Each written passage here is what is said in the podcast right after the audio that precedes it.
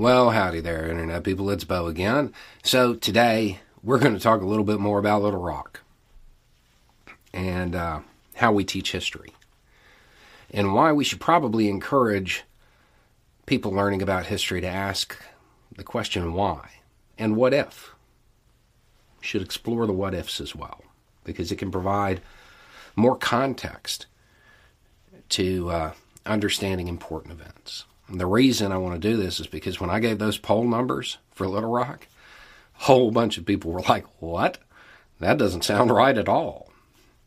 And that makes sense because of how we teach history. We teach history by timelines, by looking back in retrospect and saying, This was important and this was important. We'll cover this and this and this. You lose a lot of context when you do it that way because we use timelines. We're very reliant on them. So today, we're going to engage in a little bit of interdimensional travel. We're going to go to a different timeline. We're going to go to a timeline where the first schools to integrate in Arkansas, well, they weren't Little Rock. We're going to say that the first school was in a little small town, right? Brown versus Board of Education happens. And some small town is like, you know what? This is this is what's morally right. Let's do it. Let's do it.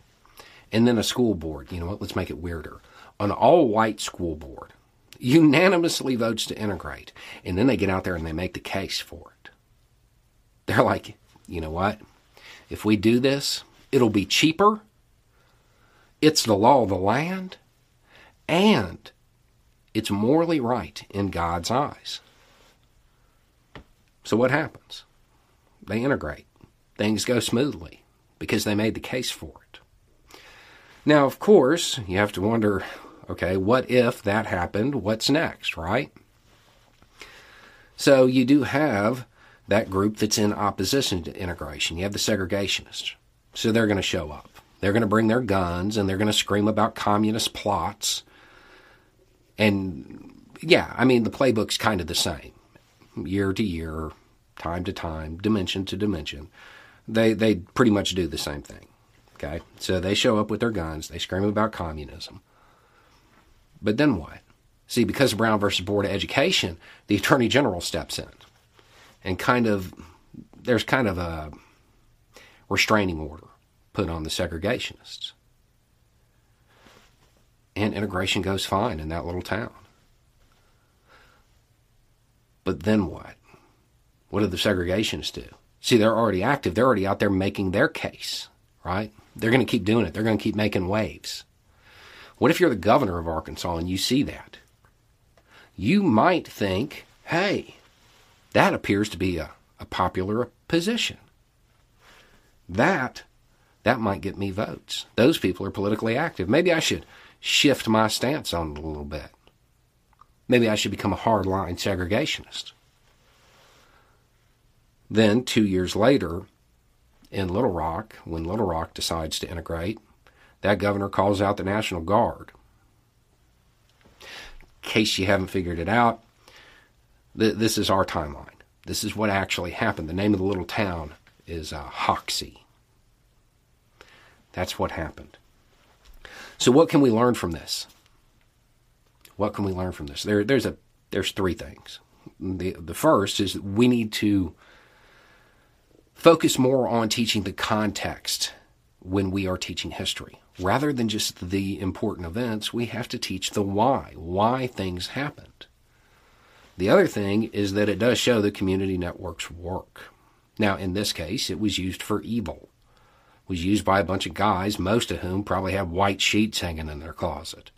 But it showed how local action can, in fact, shift the views of state or federal politicians. It shows that. And then it shows one more thing. It, leads into something that, that's really important right now. And I don't know that a whole lot of people are going to like this. See, that thing in Hoxie, it occurred in 1955. It was 1964 before we got the Civil Rights Act. Almost 10 years. Why? What took so long? What took so long? If people knew it was right, you know, when the Civil Rights Act was passed, Americans supported it two to one. Why did it take almost a decade? An additional decade of suffering. Why? Because they didn't make the case. Because a whole bunch of white liberals, a whole bunch of white progressives, they were like, yeah, that's outside my fence. And they didn't get involved. They didn't make the case. They went along to get along. They didn't make the case. They were a lot like that governor, more politically expedient to maybe not voice your uh, position too loudly. Because those other people, they're active and they're out there making their case. So you should just be quiet. And what ended up happening was the people that had the least amount of institutional power were left fighting for themselves. Now, granted, yeah, there were definitely white progressives and white liberals that helped, but nowhere near as many as polls suggest should have been out there helping.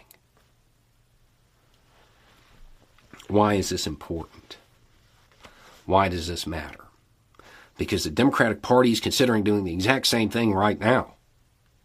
A whole bunch of positions that are popular in polling, that are popular among Americans, they're shifting their stance on it. Because a very vocal minority is out there with their guns screaming about communism. And there's the idea that they need to move away from anything that could be perceived as woke. That's wrong. It's morally wrong. When you're talking about topics that are getting viewed as woke today, they're not political issues, they're moral ones. They're ones you have to make the case for. You don't have a choice. And I get it. Most of them are concerned about their political power and their legacy.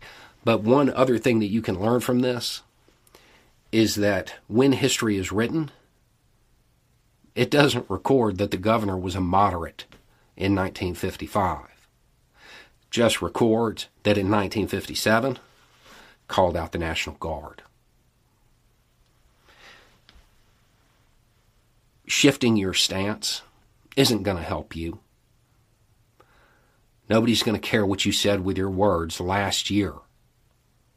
They're going to care about how you acted when it was time to convert those beliefs into action. And if you decided it was more politically expedient to step away from those causes, the causes that actually need your support, it's going to be remembered. That's what will be recorded.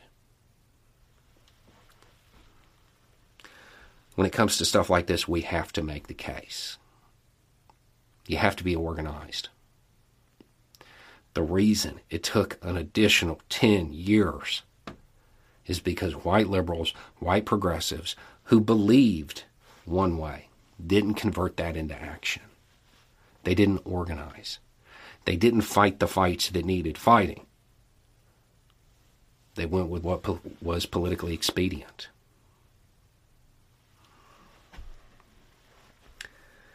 Anyway, it's just a thought. Y'all have a good day.